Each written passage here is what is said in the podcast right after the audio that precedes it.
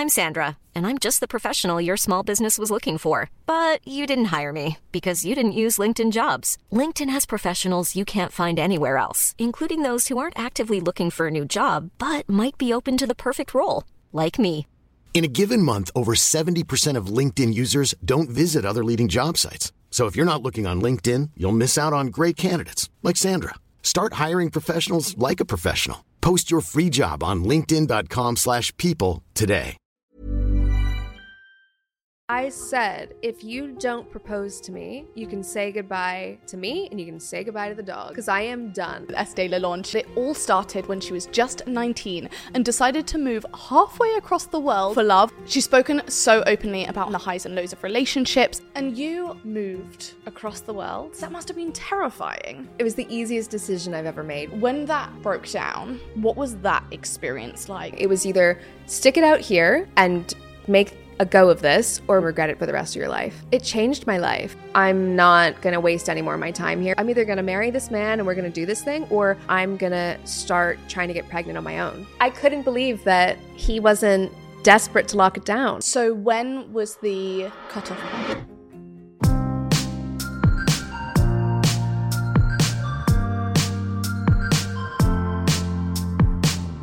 In today's episode of Working Hard, Hardly Working, I am so excited to be chatting with Estée Lalonde. She is one of the OG beauty bloggers. And now she is founder of bath and body brand Mirror Water, which I love. The packaging is beautiful. You have to go and have a look at it. She's now got over 2 million followers, but it all started when she was just 19 and decided to move halfway across the world for love. We go through the story today, and it is a crazy story. She's spoken so openly about her mental health and the highs and lows of relationships and now building a brand. And I cannot wait for you to hear this just like really nice girly chat. Like it felt like a very needed heart to heart about all things love, relationships. Both of us have recently got engaged, so we had a lot to talk about in terms of that and the conversations before that. And it's just been such a wonderful chat. We get very deep, so do be prepared. If you do like this episode, please make sure to like, subscribe, review. It really, really helps us. I do hope you really enjoyed this episode. I personally really enjoyed recording it. Thank you so much for. Thank you for having me. This is so exciting. I'm on the couch. She's here. it's not the it's not a red table talk, really. You know. Thank Trying, God it's not. Like, oh, no, I'm not ready for that. Okay, well, this can be, well, we can actually do your prep today for Red Table Oh Talk. my That would be perfect. I want to start at the very beginning, really. I like to get a little bit of background on guests so that we can kind of see the context of you. I'd like to talk a little bit about growing up in Canada. Could you paint me a little picture of what your life was like there? Yes. So from under the age of say 10, it was me, my mom, my brother. We lived in this little teeny tiny house and sometimes when I go home I drive past it. It felt so big as a kid and now mm. when I look at it I'm like gosh, it was just so small and it was pink. It looked like a little dollhouse. And it was really I'm, why am I getting emotional already? oh my This is good. girl. Great content. Thank Um, you, Esther. It was just such a little sanctuary for us. You know, I love my mom and my brother so much. We're super close, and I have amazing memories of that time. And it was a small suburb, there was nothing going on. We played outside on scooters, and I loved chalk and like drawing on the drive. It was this very simple upbringing, you know? And was it just you, your mum, and your brother? Yeah. My dad exists, but it was kind of my parents got divorced when I was quite young. Uh, I was like 2 years old. I think my brother like was 1. So really my mom and my brother were like my core and my grandparents were a huge part of my life. My grandparents live like super close and were there for my entire life. Like, are you still really close, Yeah. even on the other side of the world? Yeah, even closer, I think. Really? Because I just miss them so much. Like, truly, it's so hard not to be around your family. And it's something that when I was in my early 20s, I'm getting emotional already, but whatever, YOLO. I cry all the time. it's something in my early 20s that I was like, I'm free, I'm doing my thing. this is the life I've always wanted to live. And it felt like it was never going to end. But now I'm in my mid 30s and I just got engaged and I'm thinking about having a family. And like my mom's not here mm. and my brother's not here and he's married and he's going to have a family. And I'm not there for all those little micro joys throughout the week. And I'm really starting to miss my family more than I have for years. I want to first ask at that time, like when you were younger in Canada, what were your career aspirations? I had no idea what I wanted to do or what I wanted to be. And that was a huge struggle for me because all my friends were like, I want to be this and I want to be that. And I just never had that thing that I kn- mm. knew I wanted to be. I knew I wanted to have my own thing. I never wanted to work for someone else, even though I did for so long. I were, had so many retail jobs and everything, but I always wanted to do my own thing. But I felt like I wasn't good at anything. It wasn't like I was really good at, I don't know, skateboarding. I don't know where that came from. um, and then I wanted to do that, but I wasn't really good at anything. That's how I felt. And I wasn't super academic, although I did get good grades. I just, nothing was like sticking to me. And that was really frustrating. But when I was about, I don't know, 14, we went to New York from where I grew up. That was huge. That was the first time I'd ever really been out of my suburb. And I remember thinking, I don't know what I need to do to be walking down these streets, but that's what I want to do. Mm. And that was a big trip for me. I remember thinking, this is super cool. I want to be able to fit in in a place like New York. But what's interesting is I went to Toronto for university, which is like considered a big city for someone who grew up where I did. And I was terrified. I it did not work out for me. I ran home very very quickly and I felt super overwhelmed and I was really really scared. And that's when I started to think, okay, I thought I wanted to live in a big city and like do this thing. I can't hack it here. Mm. And I went back to my small town, my safety realm, and I was really confused. I had no clue what I wanted to do. And I kind of remember thinking, well, I guess I'm going to have to settle for this. And you've said publicly before that you think you've been depressed from the age of six. Could you talk to me a little bit about that and how that kind of shaped your childhood? Yeah. I talk to so many people who have a similar experience about this, like in my personal life. Some people don't know what I'm talking about, mm.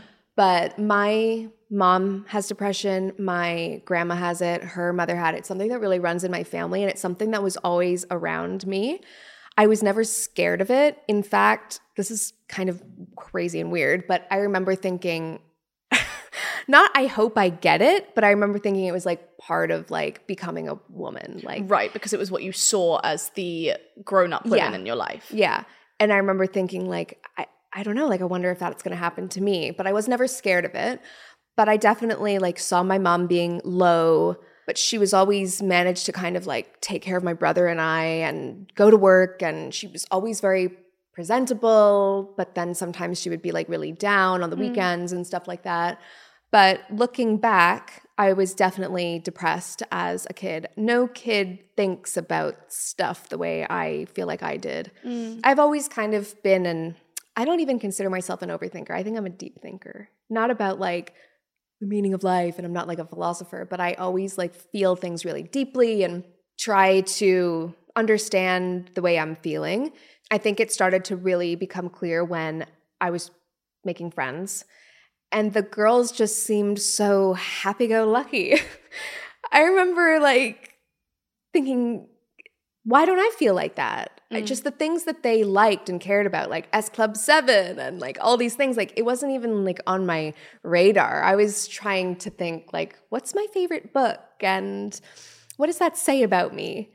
And I was low. I was definitely low. And obviously my parents being divorced didn't help because I was always kind of the go between between my mom and my dad and that definitely didn't help. but I think it's something that I was born with. Like I don't mm. think my circumstances would have changed my depression very much. And when you say that you'd seen that in your mum and grandma, do you call Yeah. grandma, Yeah. I'm like what? What? I just applied a name to her. Sure, grandmother, Mary. grandma. Yeah. in Mary. How did that like manifest? Like, what were you seeing? I remember one particular time when my mom said, if I'm ever getting snappy, tell me I need to take one of my happy pills. Right. I remember her saying that to me once. I remember thinking, what? what is she even talking about? Yeah, I want some of those. Yeah. like I didn't get it. I didn't and and that was one time I had that conversation with her and, and that was never brought up again and she kind of got it under control. I think my mom just tired, stressed, but that's like normal stuff. I could don't know, I could just like sense it with a vibe, you know? If someone's low, you can tell. But she was always putting on a brave face. Obviously, childhood is so formative in who you are today. I think it's really interesting that you say having seen like that was what you saw as adulthood. That was what you saw as women once they were no longer Yeah. children. And I think that's so interesting. Do you ever think that that wouldn't have happened? Like, was that when you were growing up, did you ever think, well, that's not going to be me? No. No. I knew it was going to be me because I already started to feel it. I never felt responsible for my mom in any way. Like my mother was my mother and she was in control. Like let me just be clear about that. I never felt like I needed to make her happier or I never felt like I needed to do anything. Like she was definitely the one taking care of us. But I do remember being very conscious of how she felt all the time. Mm. And I wanted her to feel good. So I, I wasn't misbehaving very much. I mean, she's probably going to say otherwise. She's like, wrong. She's probably like, no. But I remember thinking, like, mom's really stressed right now. She's calling her bank and making sure she's got enough money for this and that. And I remember thinking, like, I'm not going to ask for that thing that I want, you know? Mm-hmm. and do you think that's made you hyper aware of other people's feelings? I'm super hypersensitive to people's vibe. Too much. Like, sometimes even my fiance will say something and I'll be like, Are you upset with me right now? He's like, No. But, like, that's like in me. Right. Yeah. And you obviously moved across the world to London. Why did you do that? Yeah, it's a great Just to put it straight. It feels like yesterday, but I kind of described that time when I just came back from Toronto and I was like, I can't hack this and I don't know what I'm doing. And actually, I went to a local community college to take an interior design course because I was like, maybe my calling's interior design. I quite like Well, fabric. I saw your renovation of your first flat, and I would personally agree. Well, that's what I kind of was thinking. And um, that also was just like, it was fine, but it wasn't like the interior design course of my dreams. It was like a community college. Anyway, at that time, then I met my ex boyfriend now online. He lived in London. Long story short, I ended up moving to London to be with him. And had you met him before this point? Before I moved, yes, but we had an online distance relationship for about nine months. so, how had you seen each other in person, considering you were halfway across the world? he flew to Toronto and we met. And then we did an amazing road trip across America. And that trip lasted for about two months. And then two weeks after that road trip ended, I moved to London. And what were your family thinking at this time? My brother always thinks I'm nuts. sure. My mom was really into it. She was like, follow your heart. But they had bets of how long I would last. Really? Yeah. It was the easiest decision I've ever made. We were so in love. I just turned 19. Yeah. I was so stupid. I had no idea what I was doing. It was beautiful. It was amazing. It was such a whirlwind. It was the opportunity I was always looking for to like have a reason to go do something. And I had someone in London who loved me and wanted to support me. And also my mom and my brother saying like you're never going to last whatever. That was kind of like fuel for me mm. because I've got this streak in me that's like you're telling me I can't do it? Okay, well, watch me. There's something in there, my my being that's kind of like that. But then when I did move, it was very difficult. It was way harder than making the decision to move. I was really depressed when I moved to London, like next level. I've never been that depressed in my entire life.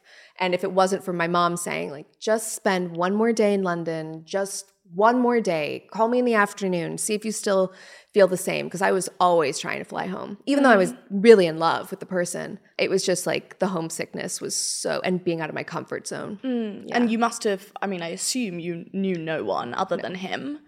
How was that in terms of building your own life? Because it's one thing moving across the world and trying to make friends, but also when you're part of a unit, then their friends kind of become your friends, and having your own identity is quite, I mean, it's hard to find friends outside of that.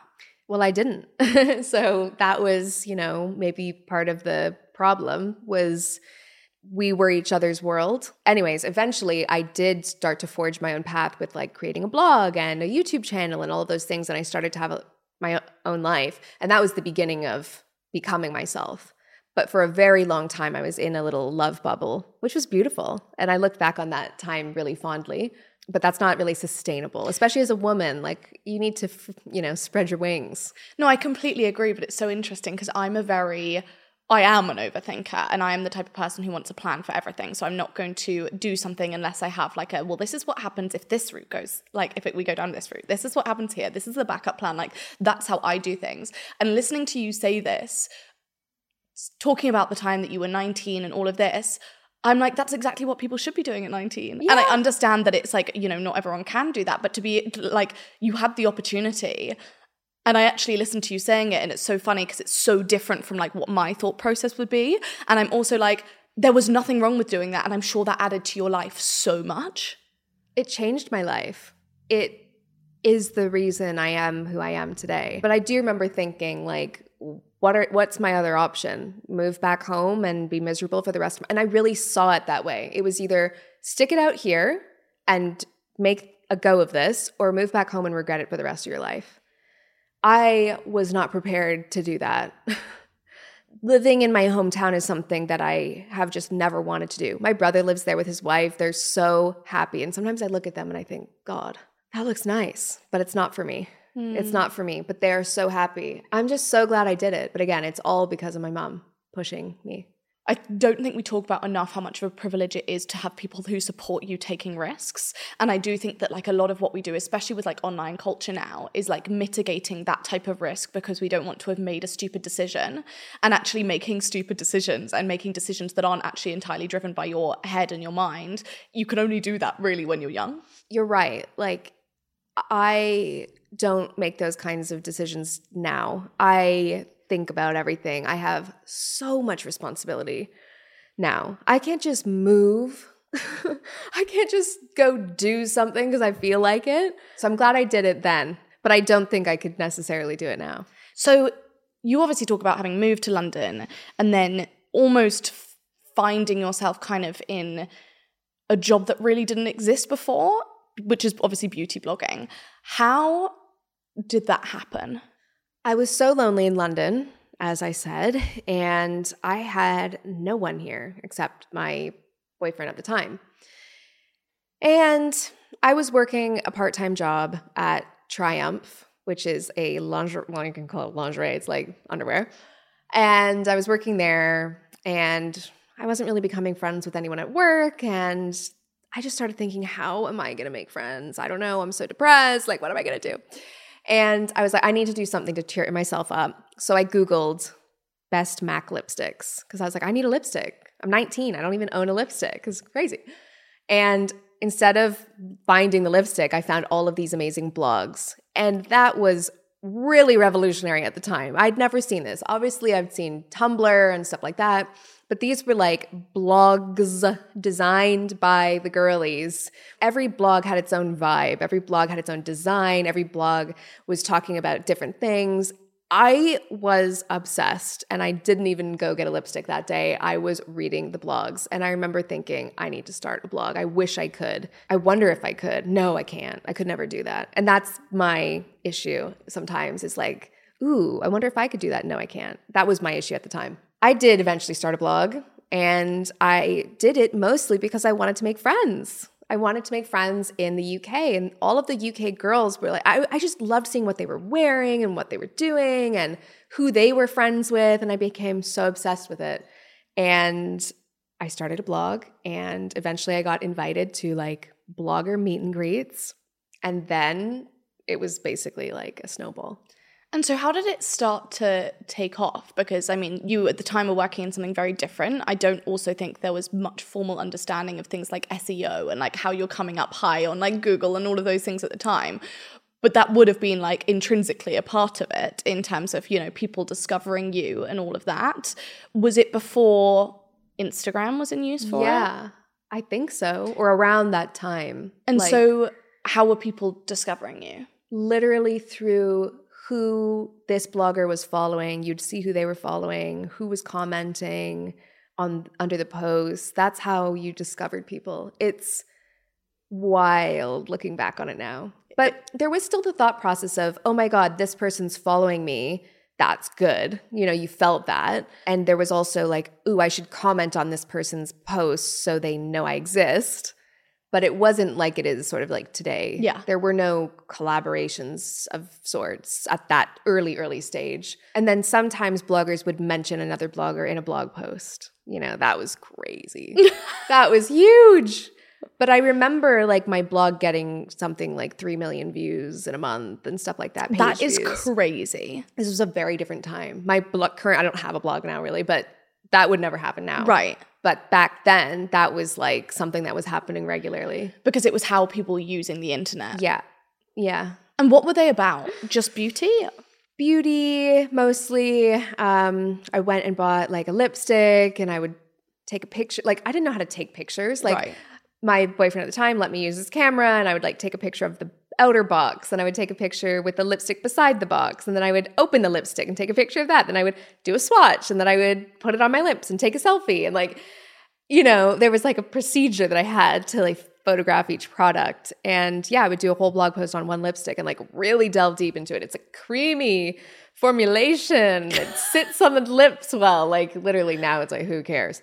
But at the time the the thing to do was to really like dissect a product. It's so interesting because I look at like TikTokers now and I look at how much they can generate in terms of content. And I look at it in terms of what I'm doing and I'm like, fucking hell, like they are insane. Like you are amazing. Like, how are you getting that much out? At the beginning of every social platform that was getting this kind of magnifying factor, and when you have that kind of like enthusiasm for it and like energy, I'm like, bitch, I do not have that energy now. I wish. I say the exact same thing. Like the TikTokers now, it doesn't feel difficult to them to churn mm. out content, and it, I I say the same thing. I was doing a vlog every single day. It felt like nothing to me. It felt mm. like drinking water. It was like just something I did. And so, how did you start making money at this stage? I mean, you're saying you were getting 3 million hits a mm-hmm. month, and I can see why you would be making money, but it obviously was a very different time. Can you talk me through the Girl- like initiation of brand deals and all of that? I was getting 3 million views a month for like years before I made any money. I didn't know what I was doing. Nobody knew what they were doing. I remember my friend saying, You should get some ads on your blog, and me not even understanding what she meant by those words. You know, there were companies that were cropping up that were putting ads on people's websites, and finally I did it. But I remember thinking, This is gonna look so ugly, and my audience is gonna hate me. And, you know, it was it was a fine line between making money because it's your you're doing it all the time and mm. it has to be your job and then like annoying the people reading and then same with youtube like you know brand deals coming along it felt awkward to accept a brand deal it's not like it is now where you can just like yeah talk about a product I was actually just thinking that because I actually haven't thought about in a while. I'm not sure in my head I've recognized how much the attitude towards ads has changed because I was just thinking how I used to think about ads. And I used to be scared shitless every time I was about to post them. Same. Just because it was it was a detraction from your content and it was seen as a money grab rather than a well, I'm doing this and I'm spending all my days doing this, so it's obviously a job, so I need to make some money from it somewhere. I just I remember being like terrified every time I had to post an ad.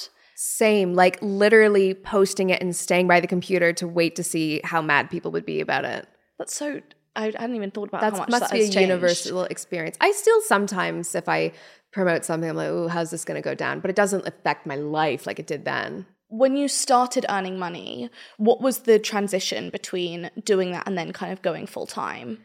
Well, I said to myself, let's try this for a year. And I quit my part time jobs. I was working at Topshop, I was working at Triumph, and I was working at a furniture place. And I was take, studying as well. I was in university because I was 19. Well, I was like 21 by this point. I didn't know you went to university in the UK. Well, I didn't graduate. Right. So, and it wasn't a British university, it was a Canadian one that I had started, long story, but I was studying psychology. So I was like learning about psychology and like photographing lipstick and then like going to work at Topshop. And I remember saying, something's got to give. You're not going to be able to do any of these things well. So the first thing that went was the university, dropped out of that immediately. I didn't like it anyways. And number two, then I started to have this money coming in. And so I said, I'll give myself a year and give it my all. And I remember like having the conversation with myself, like, don't half ass this, like, try. And there's something really vulnerable in that because if you fail and you know you've tried, how awkward is that? You're like, that's embarrassing. so it was really nerve wracking. And I remember like the first day when I was like full time doing YouTube and stuff, I remember thinking, okay, let's do this. Luckily, it worked out. And so obviously this is kind of taken off at this point and you're, you know, you've forged your own path in London, you've come halfway across mm-hmm. the world and you've made something that is entirely yours and, you know, is doing really well. I mean, it sounds like it was doing incredibly was doing well. at this time. Yeah. Obviously part of this was the fact that you, you know, you were sharing your relationship publicly. You'd obviously moved across the world. I mean, I found it hard enough to be vlogging and not sharing a relationship when I wasn't living with anyone. So obviously that was going to be part of it. How was that experience sharing a relationship? It just felt so natural to share my relationship. I moved across the world for this person. He was my world and I was sharing my life. Mm. So I never once thought of the consequences of sharing that relationship. A few years into it, we started like getting comments like, you know, little things like, oh, at two minutes and 12 seconds, do you see the way Estée looks at him? she obviously is a huge bitch or whatever the comments would be, right? That really gets in your head. And then, you know, other comments like, he obviously doesn't even love her, like stuff like that.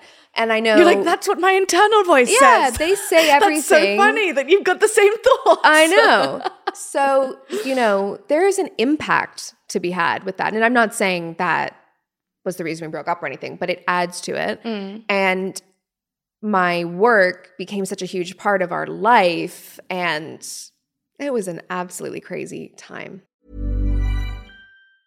Hiring for your small business? If you're not looking for professionals on LinkedIn, you're looking in the wrong place. That's like looking for your car keys in a fish tank. LinkedIn helps you hire professionals you can't find anywhere else, even those who aren't actively searching for a new job but might be open to the perfect role. In a given month, over 70% of LinkedIn users don't even visit other leading job sites. So start looking in the right place. With LinkedIn, you can hire professionals like a professional. Post your free job on linkedin.com slash people today. Mom deserves better than a drugstore card. This Mother's Day, surprise her with a truly special personalized card from Moonpig. Add your favorite photos, a heartfelt message, and we'll even mail it for you the same day, all for just $5. From mom to grandma, we have something to celebrate every mom in your life. Every mom deserves a Moonpig card. Get 50% off your first card at moonpig.com. Moonpig.com. And so when that broke down, what was that experience like as someone who had shared your whole relationship online? Never thought I would ever experience it and never thought I'd have to share it. And you don't know how to navigate those things. And then you don't know how to navigate them online. So that must have been your first big breakup yes, as well. Yes, yes, yes. And your girl got seriously hectic. and how did you feel posting around that time? Because from my experience, when I've shared relationships online, when you go through a breakup, it is wild how quickly you think, fuck. mm. Well, it was a nightmare, to say the least. First of all, I don't even know where to begin. It was just the worst time of my life. You're so devastated anyway, no matter why you break up, as you said. It's a huge life change, and the embarrassment is real. I've been you know, you've gone through a breakup since and you tell your friends and you're like embarrassed for whatever reason. Now imagine telling your audience of over a million people who all have an opinion as to why you broke up, even though they have no idea, you know? So that is tough. And then not being able to control the narrative and them saying, like, well, they broke up because this thing happened and not being able to say, that's not even true. Yeah. Tanya. I don't even know. I don't even know Tanya. But you know, it's like it's not even true. Yeah. And you can't say anything. You just have to let it go. But it's a huge added burden on top of your life falling apart. It was the worst time ever, I think, probably. I assume as part of that, you obviously had to navigate moving and, yeah. or, you know, different living situation. Mm-hmm. You've obviously moved halfway across the world mm-hmm. for someone and then you're not with them anymore. And it is, you know, nearly a decade later, but that's, I mean, that's probably even more added to it. Did you ever consider going back to Canada? I definitely considered it for like two seconds. Sure. Um, I definitely thought I was going to move to New York. I thought that was going to be the thing I did because it was closer to my family. I had lots of friends there, and that was the thing I thought I wanted to do. But anyway, that didn't work out. London is where I spent all of my 20s. My entire world is in London. So I ended up staying in London, and I'm still here and I'm engaged Oh, to a British person. Yeah, spoiler alert. Spoiler alert. Yeah. You've talked about how much your dog is a big part of your life. How has, and I ask this because I know the answer for me, how has having a dog impacted your mental health? She is my world. She is my passion. She is my reason for being. When I wake up in the morning, I always feel like I could go one of two ways FML or, oh my God, Effie, my dog. so she's just my sunshine. And when did you get her? She's four now. So I got her when she was six months old. And she's, oh my God, it's been, that's been a whole other situation. I adopted her from Greece from a charity called Wild at Heart Foundation. And she's Little Miss Nervous. She's scared of her own shadow. She is the most nervous creature. yeah. She hates people. She's scared of the wind. For the first four or five months, she wouldn't look at me in the eye. She wouldn't eat in the same room as me. And that was all happening during the pandemic.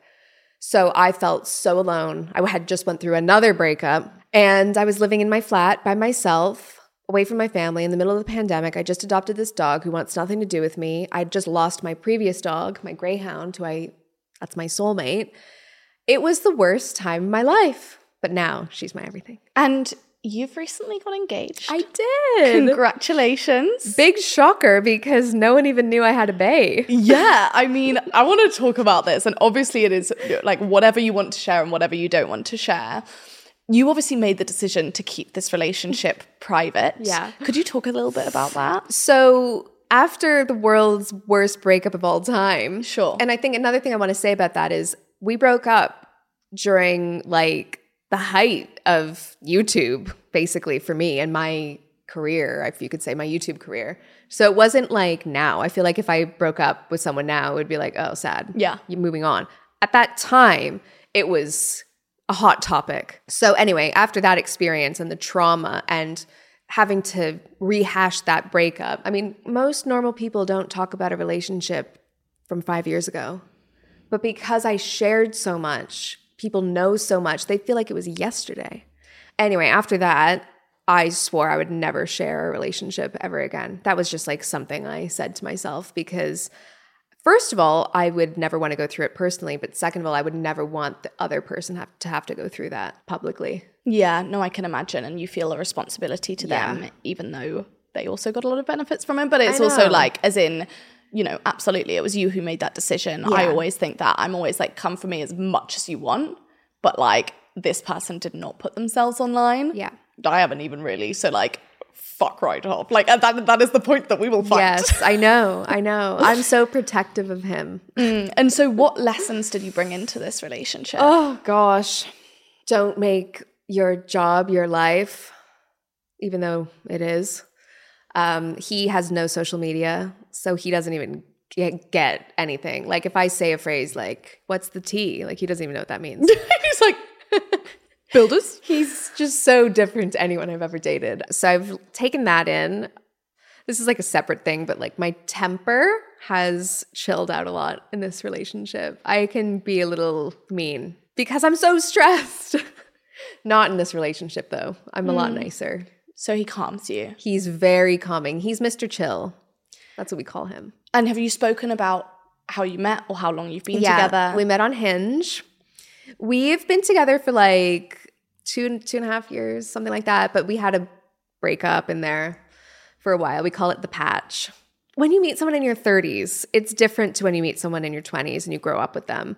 When you meet someone in your 30s, you're already a fully formed individual. And it's really difficult to kind of bring those two people together. Um, it's not like when you're in your 20s and you fuse as one. Mm. It's really difficult. So when you're dating in your 30s, you're like, okay, am I going to marry you? And if so, is this the reality of it? Like, it's tough. It's really tough. And did you have conversations around getting engaged before you Oh. got engaged? Did we have conversations?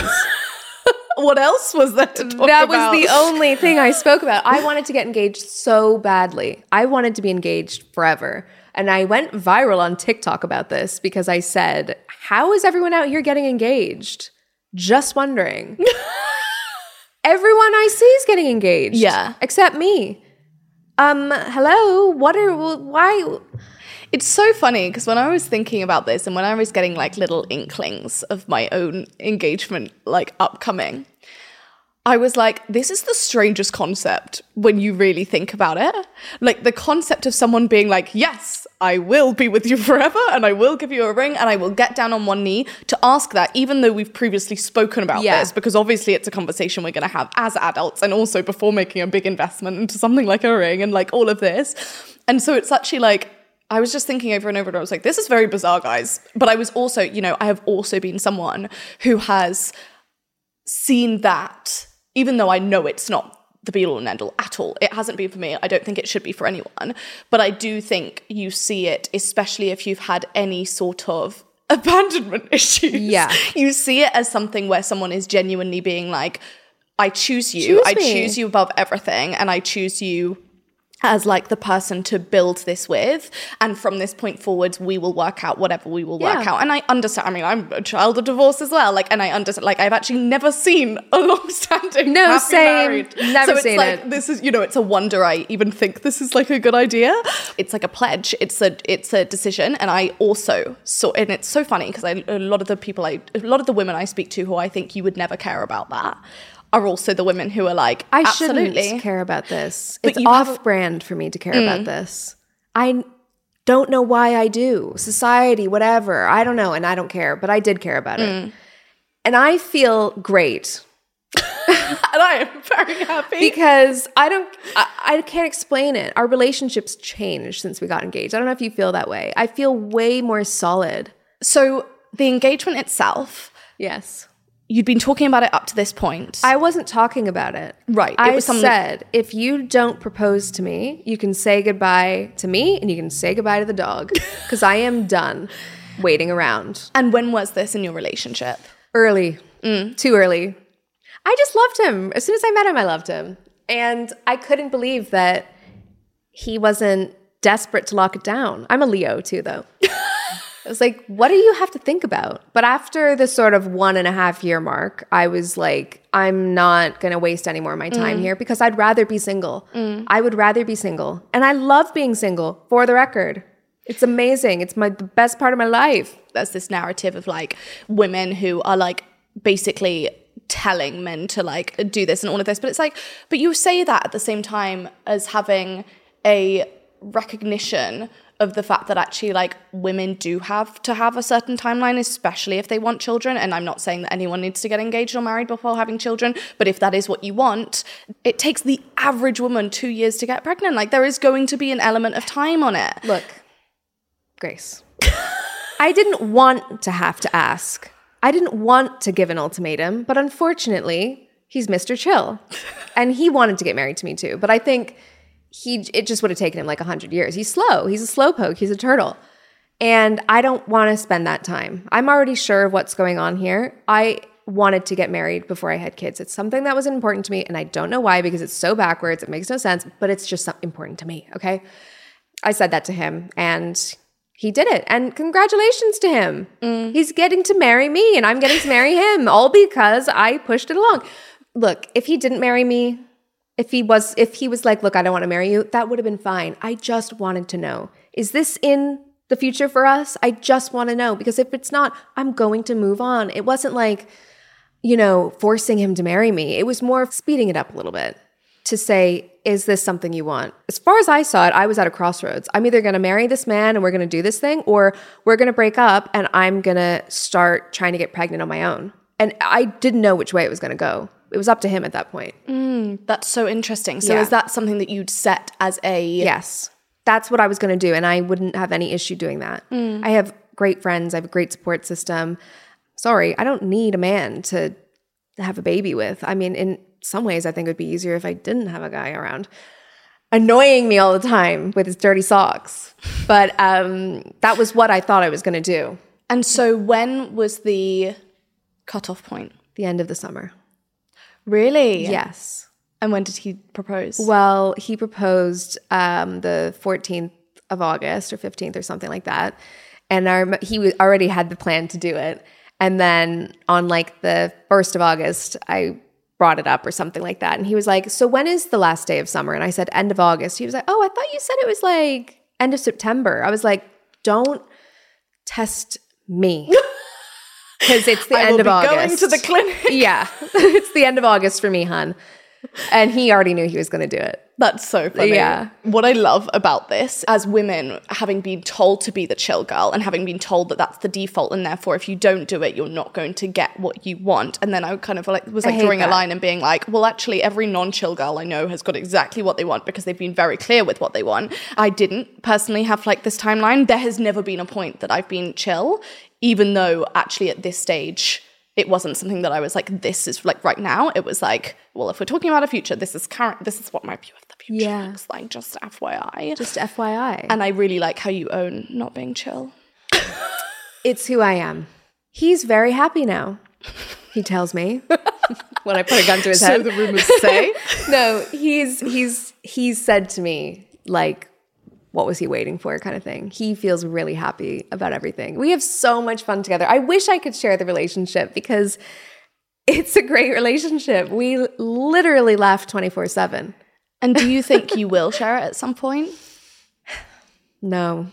I mean, maybe, but probably not. It's too sacred. Mm. It's too sacred. Yeah, if it ain't broke. Yeah. And like, he's just not about that life. He just doesn't want to be on camera, like at all. I think when we get married, I'll share some photos, Yeah. but I don't even say his name. So you haven't showed his face? No. I showed He could be any man on the street. Anyone. I showed his elbow twice. and someone was like, Calm Is that the same elbow we saw in Italy? Can you tell me very quickly Yeah. about the proposal? Very calm and chill, exactly how I wanted it. Walking the dog in Dorset, there were some wild horses. It was cute. It was just very low key. I couldn't believe it, even though I made it happen. but I couldn't believe that he actually did it. Mm. It was amazing. Yeah, no, I can imagine that feeling. I want to talk about Mirror Water. Okay. You have an incredible brand. What was the decision behind starting it? So, talking about chill, I have no chill. I'm stressed all the time. I always say I'm the most stressed out person that owns a relaxation brand. But that's why. That's why, because I need it. I'm my customer. I have worked in the beauty industry for so long. I always knew I wanted to create a brand. I never knew what it would be. And I was always trying to like make things fit. And I was like, that's not right. That's not right. I was like, I could launch a lipstick and I could do this. And obviously, you know what it's like. Over the years, you get approached to kind of put your name on products Right. all the time. And no, no, no, no, no. But during the pandemic, when I was at my lowest, I think that was when I started to think more seriously. And I had a lot more space in my brain to think about what I wanted to do and what I wanted to achieve with my life. And I had been creating content for about 12 years at that point. So I'd kind of like been around the block. I just found myself taking a lot of baths to just get through the week and the day. I realized that there is a gap in the market for bath and body care. It's kind of like the last category to have like a huge boom. We've seen like skincare boom, we've seen hair care, but a lot of people kind of ignore that 90% of their body below the neck. And one thing I talk a lot about online, yes, is my mental health, but it's also body image. And I think we don't even touch our bodies. We like want to pretend they don't exist sometimes, you know? And there's something about being a ba- in a bath and seeing your naked self. There really is. Yeah. Like, I literally lie, like, Yeah. And it's like, that's my body. It's weird, right? It is a really weird feeling. Oh, I also find that if you're short, you don't stay upright properly in the bath. Yeah. So I'm like kind of like hunched, but also like holding myself up and then kind of just looking down, like, huh, okay. That's going on there. And my bath time and my shower time is my time to self reflect. It's my time to process. So that's a little behind the name Mirror Water. And I had been working on it during the pandemic and planning it. And trying to raise money to do that during the pandemic and taking Zoom calls. And I'd never done that before, but I mm-hmm. really wanted a challenge. And similar to my thoughts on creating a YouTube as my full time job, I said to myself, just try this, give it your all. Like, really try. Don't half ass this. If you're going to do this, do this. And once I made that commitment, it's kind of been full steam ahead. And you know what that's like. Like, mm. it just takes over your life. And what's been the hardest part? Working with a team in the sense that I've never worked with a team before. Mm. I've always worked for myself. I've always worked by myself from home with my own game plan, doing everything and learning to delegate, learning to manage people.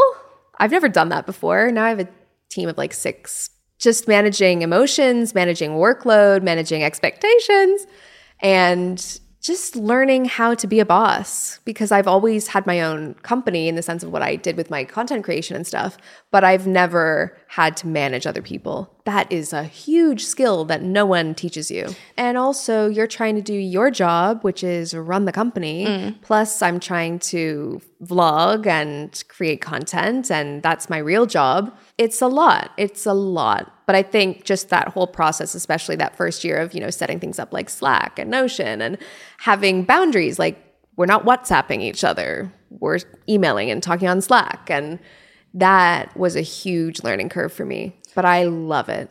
And so, what's the big aim for the brand? I have a lot of goals. I love the brand. I firstly need to say that I eat, breathe, sleep this brand, and I'm sure you feel the same. I really want to see the brand and the community grow. I want to be able to do more in the US. I want to be able to do more here in the UK and Europe. And I want to be able to kind of, of course, launch new products, and that's all very exciting. But I want to do more things that I'm good at, like podcasting and creating an online community as well as releasing products. And I think that's really what sets us apart. Of course, we've got beautiful products, but we have an amazing community of people that are interested in wellness in terms of what's actually realistic. You know, what's actually going to make me feel better, mm. regardless of if it's the Bath and Body products, is like going for a walk today for 15 minutes. And we talk a lot about that and we do amazing community events. And I want to be able to put more of my energy in those sorts of things. Whereas right now, I'm kind of like, Christmas packaging. What is the MOQ on that gift wrap? You know, that's not really where my skill set lies. I'm I'm doing it and I'm learning it, but I really want to be able to grow the community mm. element of the brand. And like when you look at success for you, knowing what you've been through, knowing what your life's looked like to date, what does that look like? Like, what's your biggest desire in terms of success for yourself? My biggest desire is having kids ASAP, not now because I'm I have a brand baby that I'm trying to grow. Sure. So that's my focus. And they do act out. Yeah, they do. They can be naughty. She's a little toddler. um, I want to have kids. That's something that I'm really into. And I want to be working and I want to set an example to my kids that you can be a working mom, you can have depression and still slay. And I want to have an amazing team and I want to I really want to start mentoring younger people. And I, sometimes I do that with my assistants. I mean, depending on the assistant and what they want to learn. But I want to show them like what it's like, you know, and I I love that element of things. I want to have like an internship program. That's what I get excited about. Mm. That would be pretty cool, I think. what is your greatest achievement? My relationship with my mom, I think. Oh, I love that. I, really, really love that. How? Why do you think that's so good? It's just the best. And it does take work. And I think we choose we choose each other. My mom is my everything. What is your non-negotiable habit that keeps you going through every day? Clean space. When my flat is a mess, I am a mess. I need an organized space. That is a non-negotiable. Who is your career hero? So, like, who did you or do you look up to? This is maybe too generic, but I genuinely look up to anyone that, that's launched a brand full stop. It takes a lot to do that. When you look at people who have, who is doing it how you'd like to do it? Um, my mentor, her name is Marie. She um, launched a company called Gallinée. It's a skincare brand, probiotic skincare brand, and um, she's taught me everything that I know. So she's she's shout out to Marie, basically. What is your best founder moment? Launching the brand in Space NK, that was our first retailer. That was huge for me. And then Liberty after that. And is part of your strategy to be in a lot of retail? Yeah, I think retail is pretty essential to us. Um, currently, about half of our sales come from D2C and half from B2B. But I think retail is really exciting, and that's how you get that brand awareness. And it really kind of gives the brand a little tick of Liberty thinks this is good, Space NK thinks this is good. Mm. I must be doing something right. Yeah. It's for me, it's been helpful. If you could change one thing about starting a business, what would it be? I think I wish there was more opportunity with women in finance. I think it's getting a lot better. And I've been like included in so many founder groups and all of that sort of thing. But when I launched the, the business, I didn't know anything. I didn't know what a P&L was. To be honest, I still kind of don't. I'm still a bit lost here. but that is a huge kind of world learning more about finance earlier on. And how have you self educated in finance? YouTube, podcasts. I go to VC events and meet people and talk to people. And oh, it's so hard though because it's not my skill set. I failed math three times. I also think that we have this problem with seeing finance not as a founder specialty when actually, if finance is a founder specialty, then there's probably not going to be a lot of space for Yeah. what is going to make a good brand or a good product. Like the majority of founders who hit the mark so well in terms of brand and product. The aim is the product, the aim is the brand. Yeah. Like that is not a good space for them to be. But obviously, at the beginning of the business, you have to be well versed in that. And it's like trying to manage your own budget, but far more complicated with payment terms. Everything is determined by cash flow. Cash you might flow. be making a lot, but actually, if you don't have the cash flow to be able to place the stock in time with the certain payment terms, if you can't improve those payment terms because you're a small player, And learning that on the fly when everything's at stake. right. And I was going to say your packaging is beautiful, so I can imagine the MOQs on that wouldn't have been too friendly. Well, I have a really great relationship with our packaging supplier, and um, luckily he cut me a deal. I batted my eyelashes a little bit. Well, it looks great. It's paid thank off. you, thank you. Amazing. Well, thank you so much for coming on. You've been incredible. I feel like this has been a lovely chat to start the day. I know. I feel like this has been a therapy. Mom deserves better than a drugstore card. This Mother's Day, surprise her with a truly special personalized card from Moonpig. Add your favorite photos, a heartfelt message, and we'll even mail it for you the same day, all for just $5. From mom to grandma, we have something to celebrate every mom in your life. Every mom deserves a Moonpig card. Get 50% off your first card at moonpig.com. Moonpig.com. session. I feel good. Well, perfect. I have no qualifications, so don't take anything from this. Oh, but thank you so much. Thank you so much.